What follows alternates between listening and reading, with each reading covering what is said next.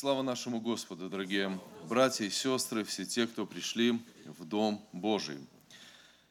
Сегодня необычный день, и мы уже слышали очень хорошее, сильное слово о том, что Иисус является центром нашей вообще всей жизни, нашего летоисчисления, исчисления всех наших событий, исчисления всех переживаний. И поэтому сегодня наша проповедь в большей степени не о том, что мы делаем, не о том, что нам нужно, а сегодня проповедь о том, что Он сделал. И когда мы помним то, что Он сделал, друзья, тогда в нашей жизни Его работа начинает приносить благословение и устройство, и мир, и все обетования исполнять. Но если мы забываем, что Он сделал, тогда знаете, что происходит? Начинаем сами творить. И иногда так творим, что потом не знаешь, как от этого всего очиститься. Поэтому, друзья, сегодня я буду читать текст Священного Писания, делиться тем словом, которое Господь положил мне на сердце из первого послания Иоанна. А, вы знаете, когда мы собираемся и совершаем хлебопреломление, так интересно апостол Павел сказал, а, от Господа принял. Иисус или Господь ему сказал, «Сие творите в мое воспоминание». Я вырос в христианской семье, и настолько это часто совершается каждый месяц, 12 раз в году, еще и на Пасху, может быть, еще какие-то служения, может быть, даже больше. И я как-то рассуждая над этим выражением, думал, неужели можно забыть? Зачем нужно вспоминать? Но, друзья, вспомнить это не значит где-то в своем разуме вернуться к какому-то событию, к какому-то переживанию, но вспомнить это значит оживить все то, что связано с этим событием. Вот как люди говорят, вспомнил печаль и стало грустно, вспомнил радость и сердце возвеселилось. Но иногда вспомнил, ничего не поменялось. Вот иногда люди, друзья, вспоминают о Христе, вспоминают о церкви, вспоминают о Боге, и ничего не меняется. И это, наверное, самое страшное состояние. Но когда Давид говорит, возрадовался я, когда мне сказали, что? Пойдем в Дом Божий. Это не значит, что он вот сидел и с самого утра ждал, быстрее бы пойти в Дом Божий. Он был такой же человек, как и мы. Друзья, но он знал, что в Доме Божьем действует Господь. И независимо от того, в каком он был состоянии, независимо от того, в каком состоянии находится Божий человек, но если ему говорят, пойдем в Дом Божий, если ему говорят, вспомним, что он сотворил, в его воспоминания совершим – друзья, исцеляется весь внутренний мир, потому что человек окунается в Божье присутствие, и поэтому радость приходит. И вот на фоне этого мы читаем первое послание Иоанна, 5 глава, 18, 19 и 20 стихи. Апостол Иоанн говорит так. «Мы знаем, что всякий, рожденный от Бога, не грешит, но рожденный от Бога хранит себя, и лукавый не прикасается к нему. 19 стих говорит, мы знаем, что мы от Бога, и весь мир лежит возле. И 20 стих. Знаем также, что Сын Божий пришел и дал нам свет и разум, да познаем Бога истинного, и да будем в истинном Сыне Его, Иисусе Христе. Сей есть истинный Бог и жизнь вечная. Аминь. Друзья, что в этом тексте – наиболее часто упоминает апостол Иоанн. На что он делает ударение? На такое интересное выражение, как «мы знаем». Два раза говорит «мы знаем», «мы знаем», и потом говорит «знаем и так же». Вот глядя на это, я сегодня хочу говорить о том, что мы с вами должны соединить воспоминания и знание. Потому что иногда люди живут зная, но не воспоминают это. Иногда люди вспоминают периодически, но не знают того, что на самом деле они вспоминают. Но когда мы говорим о Божьих делах, когда мы говорим о том, что написано в Священном Писании, то что происходит? Мы вспоминаем, и через это укрепляется наше знание. Мы вспоминаем то, что на самом деле нам приносит благословение. Вообще, люди живут в разных уровнях знания – они знают много. Я работаю в системе христианского образования, поэтому наиболее тесно связан со знаниями. И мне интересно, как они работают. Вот скажем, у каждого из нас есть паспорт. Это самый важный документ. Это то, с чем мы никуда не выедем, никуда не заедем. Ну, может быть, ID здесь в Америке или еще какие-то есть а, вот, удостоверения личности. И это самый важный документ. Но скажите, кто из нас знает номер? Кто из нас знает, когда он был выдан, когда он закончится? Мы даже не стараемся запомнить. И я иногда смотрю, о, паспорт скоро заканчивается. Из-за того, что много ездишь, больше помнишь. Но это ж важный документ. Мы не знаем. Зато какую-нибудь, ну простите, пустую информацию так въестся в голову. Кто-нибудь что-нибудь рассказал, где-нибудь посмеялись, где-нибудь поговорили, так запомнил, что потом не знаешь, как из этого избавиться. Как сегодня уже звучало, за столом поговорили иногда, наговорили, покаялись, а знание куда девать? И мы иногда, друзья, то, что не нужно, наш разум настолько сильно собирает, что мы в этом можем запутаться. А то, что на самом деле нужно, мы не запоминаем. Я сколько раз слушал советы мудрых людей. Вот когда так произошло, сделай так. Когда тут заболело, тут заболело. Когда надо сделать что-то там, вымазал, надо так сделать. И я все время думал, запомню, запомню. Когда в самом ответственном моменте правда это нужно было, вот как вылетит из головы, ну как?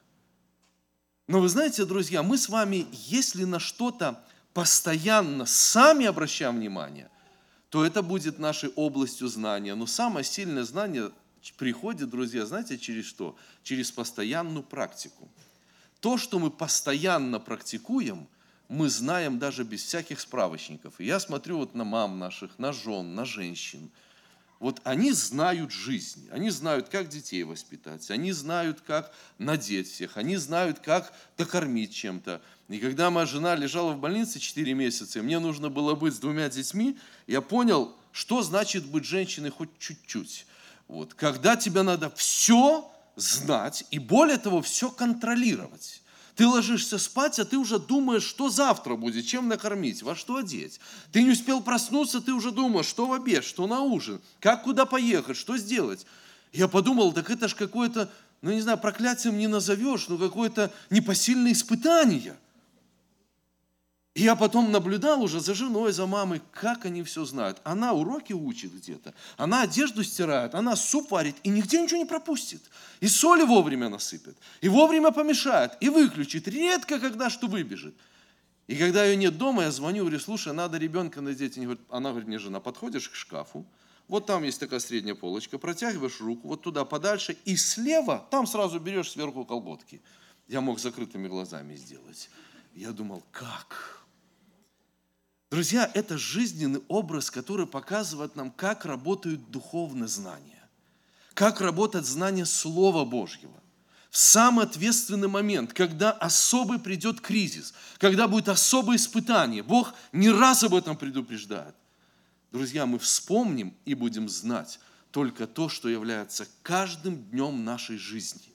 И если в каждом дне суета, если в каждом дне поел, поспал, э, пошел работать, поработал, поел, поспал, пошел опять работать, то это и вспомнишь, когда придет момент испытания. Но когда в каждом дне есть время молитвы, в каждом дне есть время чтения Слова Божьего, в каждом дне есть время, когда ты говоришь с Богом, то тогда исполнится Писание. Не думай, что говорить надо, потому что Дух начнет работать. И вот поэтому, друзья, когда мы говорим о знаниях, знаете, что самое главное – не отказываться от знания, а очень сильно фильтровать или просеивать знания. Есть те знания, которые влияют на нашу судьбу, а есть те знания, которые нужны только на сегодня или на завтра. Так вот, Писание, и здесь апостол Иоанн подчеркнул три области знания, которые очень сильно влияют на нашу жизнь, влияют на судьбу, влияют на духовное состояние, влияют на отношения с Богом. И самое первое, что он сказал – мы знаем, что всякий рожденный от Бога не грешит, но рожденный от Бога хранит себя, и лукавый не прикасается к нему. О чем говорит Иоанн? Иоанн говорит, друзья, о природе человека. Самое первое знание, с которым мы сталкиваемся, это наша с вами природа. Потому что мы с ней связаны. Потому что нельзя себя отделить от своей природы. И когда человек рождается на этой земле, то первое, с чем он сталкивается с собою самим. Ему не нравится, ему не хочется. Или наоборот, ему нравится, ему хочется. Я наблюдаю за детьми. Ты его спать укладываешь, а он не хочу. С другой стороны, ты его утром поднимаешь в садик, а он что говорит? Хочу спать уже. Как надо, так не хочу. И вы знаете, это до самого взрослого возраста сохраняется. Вот понаблюдайте, лечь спать в 12 ночи, в час ночи, ну разница не очень большая. Но проснуться в 6.00 или в 6.03, о, тут разница уже большая. И мы будильник ставим на 6.04, чтобы еще 4 минутки поспать. Мы свою природу ублажаем, и мы ее знаем. Не успел ребенок подрасти, уже ложку понял, я сям. Эту ложку не понять куда, но он сям. Его природа. И вот смотрите, мы, когда рождается ребенок, мы пытаемся его сориентировать на жизнь. Смотри, вот эта игрушечка, вот эта мама, это дедушка, это бабушка. И вот что он знает? Он знает себя, что он хочет. Он знает то, чему мы его научили. И вот этого будет недостаточно, если человек хочет быть Божьим. Ему надо познать еще природу Божью. Но чуть позже об этом вернусь и скажу. Друзья, что значит природа человека. У каждого из нас есть Божья природа, мы дети Божьи, да и аминь. Но у каждого из нас есть и греховная природа. И эта природа не умирает. Эта природа может быть только сораспята со Христом. И поэтому мы каждое воскресенье первого месяца вспоминаем о Его жертве, потому что с этой жертвой мы можем соединить свою природу и быть свободными от греха. Но если мы не соединим с Иисусом, наша природа возьмет верх над нами. Нравится нам это или нет. И что интересно, что у каждого есть своя похоть, у каждого есть своя слабая сторона. И Писание говорит, похоть зачавший обязательно рождает грех. Может быть, так некрасиво говорить, но если бы в один момент времени сняли все ограничения в церкви и сказали, не дай Бог – хотя уже такие церкви есть. Делайте, что хотите. Хочешь пить – пей. Хочешь водку – водку. Хочешь разводиться – разводись. Хочешь наркотики – пожалуйста. Что хочешь, то и делай. Вы знаете, не все кинулись бы пить, не все кинулись бы гулять, не все кинулись бы неизвестно что творить, но каждый пошел бы в область своей похоти, своей природы. Потому что так устроен человек. И поэтому Писание говорит, мы знаем, что нашу природу, в которой мы родились, мы не победим. Она возьмет верх над нами. Но рожденный от Бога, тот, кто свою природу изменил в Иисусе, написано, не грешит. Это не значит, что он совершенно чистый. Но написано здесь, поясняется, рожденный от Бога, что делает? Хранит. Друзья, нельзя прожить без ошибок – Нельзя ходить по улице, не выпачкавшись. Но можно прожить без роковых ошибок. Можно прожить без той грязи, которая сломает нашу судьбу. И поэтому не грешит, это значит хранить себя. Интересно, что у евреев было два значения слова «хранить». Одно значение – это значит глубоко, далеко спрятать. Сохранить это спрятать, как некоторые люди деньги хранили там в банку трехлитровую где-то или пол-литровую, смотря у кого какой запас был, в землю закапывали, кто-то в подвал куда-то, кто-то под подушку, в шкаф. И сохранить это значит спрятать, чтобы не было видно.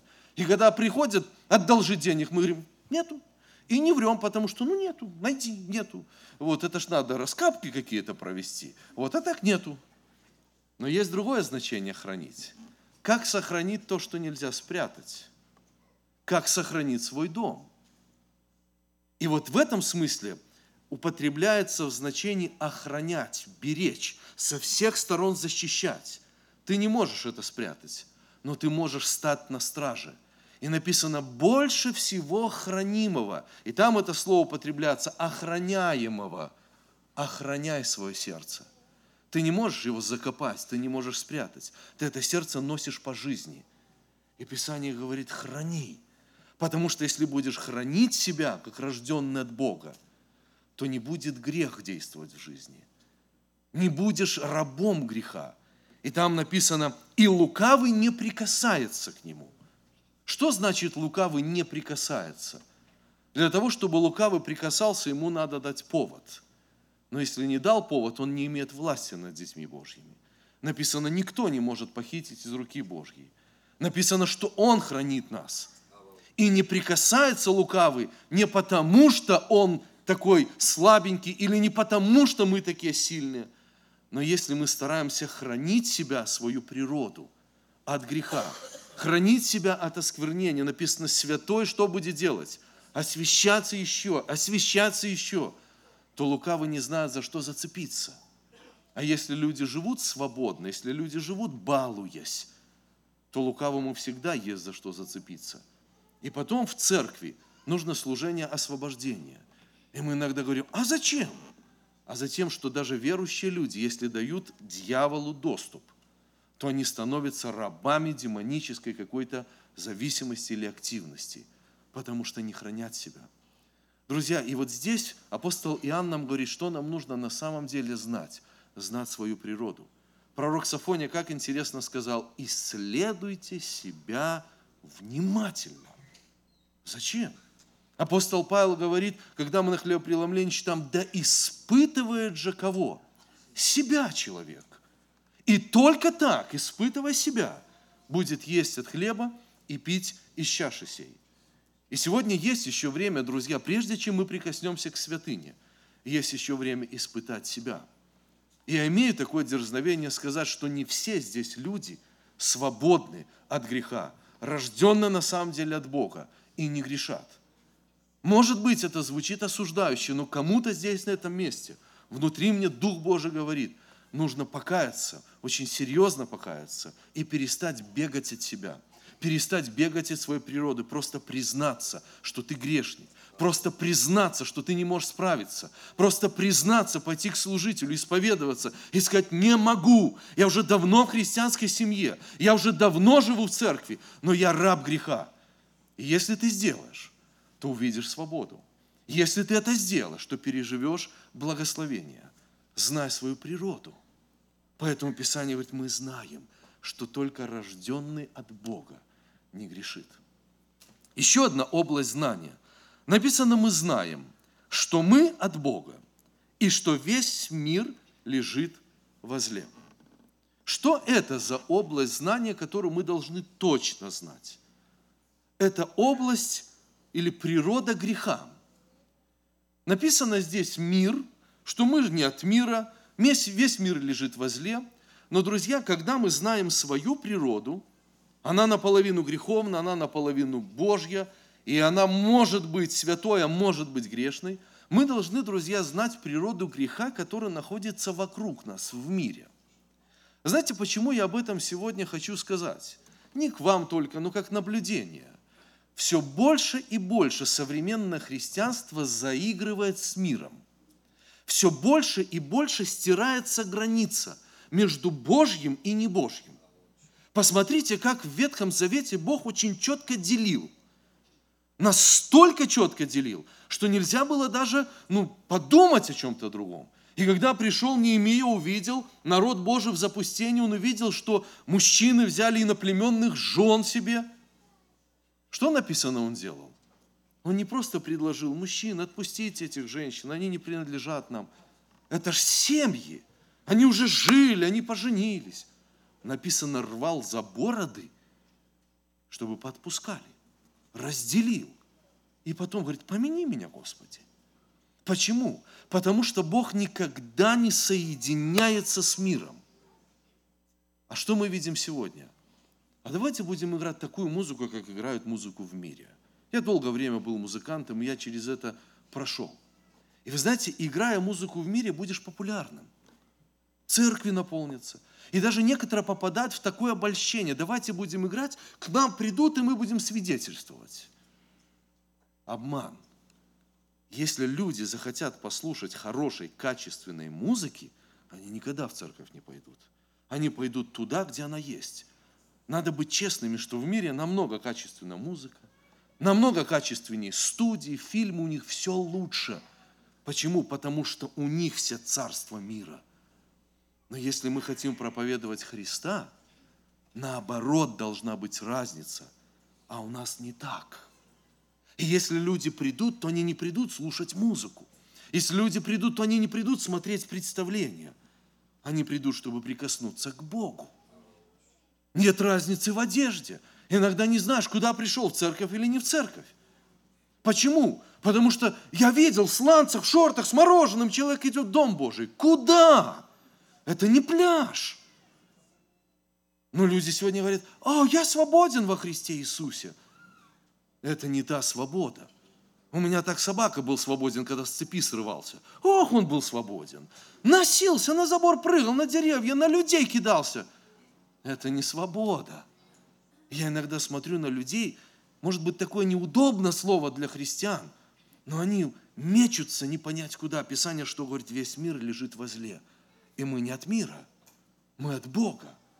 И поэтому, друзья, мы должны всегда помнить, что мир – это территория с определенными законами, с определенными правилами. И быть от мира – это значит быть на их территории. А быть от Бога – это значит быть на другой территории. И если ты стоишь на Божьей территории, то ты с миром враждуешь. Но если ты пошел на мирскую территорию, то что происходит? Ты враждуешь с Богом. И вот смотрите, что интересно, ты можешь ничего не делать, просто быть на мирской территории, и ты уже враг Богу, потому что ты в другом лагере. Я живу в Беларуси, мне часто вопрос раньше задавали, ты за кого, за Украину или за Россию? Я так рад был, говорил, я за Беларусь, я за Лукашенко, я за свою территорию. Но когда я приезжал на российскую территорию, и если я говорил, что я за кого-то, то я уже становился автоматически кому-то другом, кому-то врагом. Когда заезжаешь на украинскую территорию, и тоже ты становишься кому-то другом, кому-то врагом. Поэтому хорошо быть белорусом. Ты на американскую территорию приезжаешь, вот нейтральная – но смотрите, друзья, в Боге, в духовном плане так не будет. Там ты чей-то. Я когда служил в армии, это было такое время особого испытания, начало 90-х, тогда только вот разваливался а, один союз, вторые создавались, а, перерокировка была, демобилизация, мобилизация, что только не делали. Было сложно, законы менялись, и опять же менялось и устройство внутреннее – я помню уже к концу службы, уже у меня друзья, уже все, я уже доказал, что я христианин, я не принимал присягу, вот нас так научили, я так был, ну все. И вот эти вот неверующие мои совместно уже сослуживцы, полтора года мы уже вместе служим. И они, ну пойдем с нами, пойдем, там еда была, нас достаточно плохо кормили, ну а иногда была там, кто-то принесет из дома. И у них всегда было там на столе что-нибудь из греховного. Ну пойдем с нами, ну пойдем с нами. Я никогда с ними не сидел. Я просто приходил, взял еды и пошел. Ну, есть-то хочется, что ты хочешь. А вот молодой солдат, а витаминоз, руки гниют, раны, потому что, ну, не хватает. Я приходил, брал и уходил. И вы знаете, я всегда думал, что они мне друзья. Они меня зовут, они меня приглашают. Но когда я получил документы и демобилизовался, мне один мой друг сказал, ты знаешь, что я деньги проиграл? Я говорю, в смысле? Мы поспорили, выпьешь ты с нами или не выпьешь. И мы тебя звали не покормить. Мы тебя звали, чтобы ты остался посидеть, чтобы ты попробовал.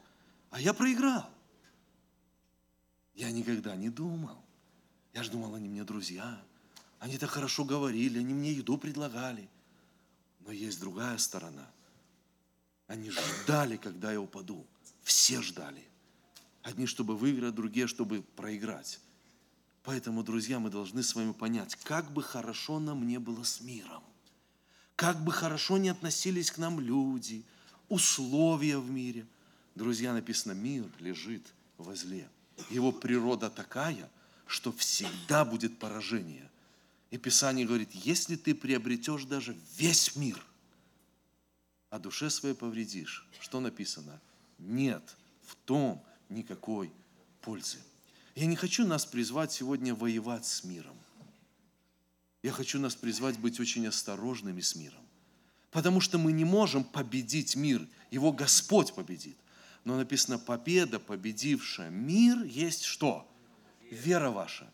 И там так интересно, в греческом языке написано вот это выражение «победа, победившая мир», это значит твоя победа в твоей конкуренции. Ты не поступаешь так, как они, ты живешь иначе. Вот в этом твоя победа. Быть другим.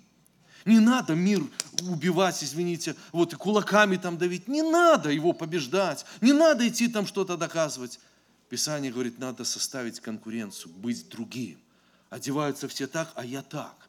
Все делают там тату, колют, режут, бьют что-то в это тело, а я не буду. Все разводятся, а мы не будем.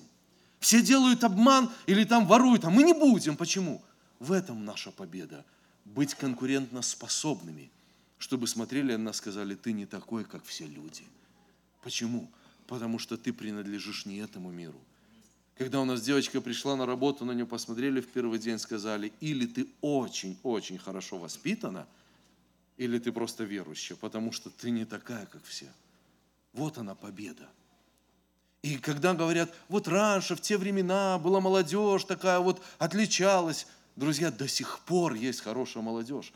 И у нас в церковь люди приходят, иногда спрашиваем, как вы пришли? Говорит, мы идем по городу, смотрим молодые люди, ну какие-то необычные, мы за ними, мы в церковь приходим. Может быть, они по-современному даже одеты, может быть, они не совсем отличаются внешне. Конечно, какие-то отличия будут, мы до безрассудства не доходим.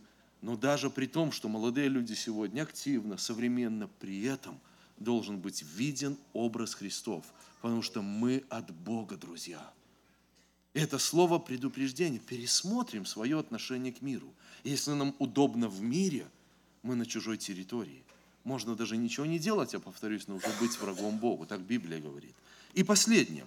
Написано, знаем также, что Сын Божий пришел и дал нам свет и разум, и да познаем Бога истинного.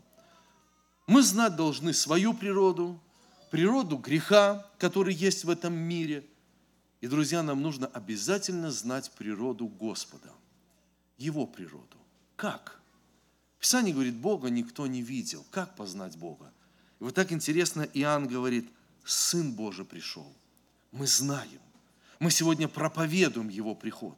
Мы проповедуем победу. И там написано, Он дал нам свет, дал нам разум. И через Сына, что написано? мы познаем истинного Бога. Через то, что мы совершаем, через Его ломимое тело и пролитую кровь, через Его голговскую жертву, мы познаем силу Божью, мы познаем власть Божью, мы познаем Его природу. Очень часто люди говорят, я знаю президента, я знаю того какого-то известного человека. Это хорошо.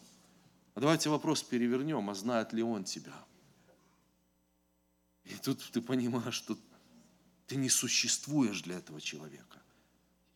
Вот так иногда люди говорят, я знаю Бога, я знаю Бога. Знаешь ли ты Бога? Конечно. А давай повернем вопрос. А знает ли Он тебя? Знает ли Он тебя? Потому что если Он знает, то ты не услышишь это страшное предупреждение – меня оно с детства как-то внутренне а, подстегивает быть более святым, когда придут к Нему, написано многие, и скажут, Господи, Господи, не Твоим ли именем? Мы это делали, мы это делали, мы это делали. И он не скажет, что плохо делали. Он посмотрит на все это, и он вопрос перевернет по-другому. И скажет, почему за всеми этими делами я не знаю тебя? Почему? Потому что ты не прикоснулся к Божьей природе. Друзья, иногда даже в церкви мы можем столько много дел делать, молиться, читать Библию, быть активными, громкими, быть евангелистами. Но среди всех этих дел нужно находить время, чтобы остановиться и прикоснуться к Божьей природе. И это невозможно сделать в суете – это невозможно делать, если твой разум наполнен новостями, политикой. Это невозможно сделать, если твой разум наполнен деньгами, заработком. Это возможно только сделать тогда, когда ты успокаиваешься. И вот поэтому Бог многих людей ночью поднимает. Когда никто не позвонит, никуда бежать не нужно, когда ничего не меняется. И ты просыпаешься ночью и понимаешь, Бог наполнил. Я не знаю, как у вас это происходит, но мне говорить ничего не хочется в этот момент – так хочется прикоснуться к Его природе. Так хочется это сохранить, чтобы ничего не разрушить. Так хочется, чтобы утро не наступило. Почему? Потому что Бог здесь. Потому что его власть опускается на то место, где находится его дитё. Потому что его сила открывается, разум наполняется откровениями. Ты понимаешь, что долги уже не долги, болезни не болезни. И если в этот момент Господь скажет, пойдем на небо, ни о чем не будешь думать. Скажешь, конечно. И хотелось бы, как Петр, сказать, Господь, давай сохраним это. Нет, наступает утро, звонит будильник, и ты идешь опять на работу, опять суета. Но пережив однажды, пережив дважды, пережив трижды, ты знаешь, к чему ты стремишься. Ты знаешь, что однажды вот в эту природу Божью ты войдешь и будешь вечно. Но если не пережил, откуда знаешь, что тебе там будет хорошо? Откуда знаешь, что надо на небо стремиться? Прикоснуться к природе Божьей. И сегодня звучал этот призыв, друзья – если не получается самому, через святыню, через молитву, через служение слова, мы говорим, Боже, прикоснись. Я когда работаю в основном с детьми верующих родителей, вы знаете, что я вижу? Все есть. Есть понимание, есть знание, есть традиции, есть внешний вид, поведение, все есть. Но чего не хватает многим детям верующих родителей? Внутренних переживаний, личной встречи с Богом. И хорошо, если это в молодости, есть к чему стремиться, есть а, кого учить. Но если человек жизнь прожил, этого не имел, друзья, это несчастный человек. Нужно об этом просто молиться, поститься и ревновать. Господь, дай мне прикоснуться, познать Твою природу, Твою святость. И Бог откроется. Написано, если мы просим, Он никогда не даст нам что-то взамен. Если просим хлеба, камень не даст – если мы на самом деле ревнуем, Бог откроет свою благодать, Бог откроет свою силу и откроет свое присутствие. Мы будем, друзья, сейчас вместе с вами молиться. Время очень быстро идет. Что на самом деле каждому из нас нужно знать? Свою природу, свою слабую греховную природу, знать природу этого мира и греха, который в нем царствует, и знать природу Божью. И, друзья, если мы знаем это – то природа Божья всегда сильнее. Она всегда подчиняет себе нашу природу. Она всегда подчиняет себе обстоятельства этой жизни. И зная природу Божью, ты можешь и свое тело, свою плоть написано в жертву живую, святую, благоугодную принести. И ты можешь быть в этом мире, но не быть оскверненным от этого мира. Почему? Потому что ты знаешь Господа. Поэтому сегодня мы будем молиться, друзья. Если кому-то нужно покаяться сейчас, в этой молитве, друзья, покайтесь. И я знаю, что это нужно кому-то. Друзья, покайтесь, потому что природа берет верх.